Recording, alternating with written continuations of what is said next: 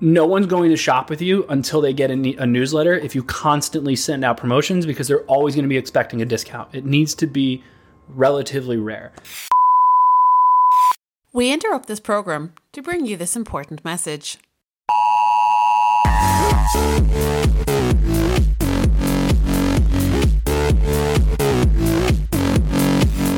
Welcome to Marketing Interruption, a daily podcast powered by BlueTuskr that interrupts your day with marketing news, tips, and strategies from an entrepreneur who lives and breathes marketing. Now, let the interruption begin with your host, Andrew Maff. Episode number 23 Marketing Interruption, Andrew Maffetone, host, and go. So, today I'm doing newsletters, do's and don'ts. So, here's why I wanted to do this one so I uh, I enjoy a good cigar every now and then. So I did finally find a pretty decent company that sells stuff online that I can just order cigars from. And this is not an exaggeration when I tell you I get a newsletter promotional email from them bare minimum three and a half times a day. I tell you three and a half because I started actually tallying it. And after two weeks, my average was three and a half. Three and a half friggin' emails a day from this company. I actually went to unsubscribe and decided to stick through it because I had to see why the hell they're doing this. It makes no sense. So I'm going to start with the don'ts. Don't send a damn newsletter that many times. Don't even do it. Don't do it daily. Don't do it weekly. Don't do it that often. It's ridiculous. If you do a ton, and I'm, by the way, I'm talking about at least specifically for e-commerce sellers right now, promotional stuff. It's no one's going to shop with you until they get a, a, newsletter if you constantly send out promotions because they're always going to be expecting a discount. It needs to be relatively rare. Um, don't be boring. Don't have these ugly newsletters. Like put some love into it. Make sure that you're, you know, actually kind of giving them something interesting to look at. Um, make sure it's the brand voice matches. Um, if you can, try to have it be a little bit entertaining. I don't. It's going to be dependent on what your brand voice is, but you kind of want it to be a little bit more entertaining so they at least read the whole thing, especially your subject line, your snippet, which I'll touch on. Um, don't just blast out blog posts with nothing else to say. There's a ton of sellers I've found who thankfully are, are doing blog posts and they're seeing the SEO value of it. And they're like, oh, I got to promote this. Let me just shove it into my newsletter and blast it out and basically they're just like taking the picture and the title or the, the main banner picture, the title, and then just like the first quarter uh, or like maybe the first paragraph and then doing a read more and then that's it. And that's crap. Don't do that. Um, don't go too long without sending an email. So a buddy of mine, um, while having a few drinks, um, realized that you can really have some really interesting conversations about newsletters uh, and news email lists. So our favorite so far is use it or lose it. Um, so basically, if you don't send out an email enough, people are going to forget that they are subscribed to you, and your email list will die. So you actually need to stay consistent, and you need to send out emails. Don't overdo it, but you definitely don't want to underdo it either. Don't. This one really should be under do, but I needed one more for don't. So don't not adjust them so basically, always be testing, always look at your metrics, test your day that you're sending, test your time, test your subject line, test your snippet, test your copy, your your uh, creative, like every aspect that you possibly can, you need to test.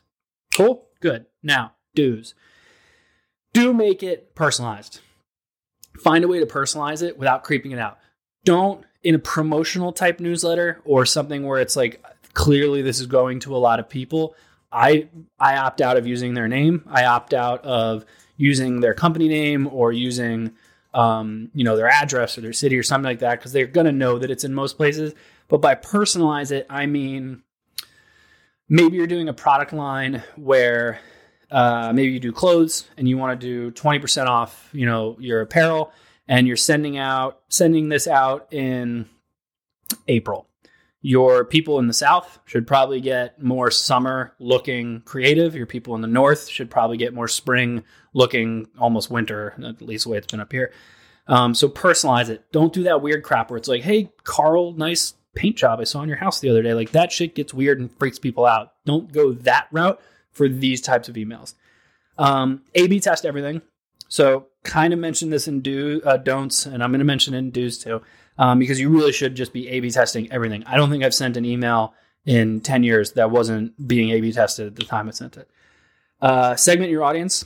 So if you're doing that, that apparel thing I just mentioned, you need to obviously segment out the people who maybe live in the South versus the people who live in the North, or uh, cat lovers versus dog lovers, or truck drivers versus car drivers versus bikers. Like you need to segment out your audience so that your creative and your copy can be relevant to the audience that you're sending you could be blasting out an email to everyone, but you want to make sure that the people you're specifically targeting for that email blast are at least you're at least giving them their best chance of converting by speaking their language and showing them what they're interested. Make it visually appealing, which still kind of comes from the don't of don't be boring, but there was a couple things that I really wanted to touch on where uh, don't make them ugly. Do some nice banners, do some nice pictures, add some something to it. I love the ones that are GIFs and can actually like have some movement to them.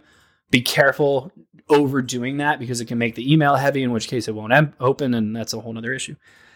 Um, give the copy some character. So I prefer to try to speak in a brand voice while also tweaking the voice just a little bit where it's got some entertainment value behind it, whether you're telling a story or you are using some kind of pun or wit or something like that, just so that the newsletter itself is a little bit more entertaining. They may not, whatever you're offering, if it's a sale or it's a product announcement or something, they may not be interested in it.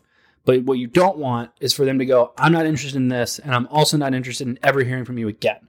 You want them to go, maybe, or obviously this isn't the goal, but at worst, worst case scenario, I want them to go, this is a cute email. I don't really want this product right now, but it's funny. I'm not going to unsubscribe.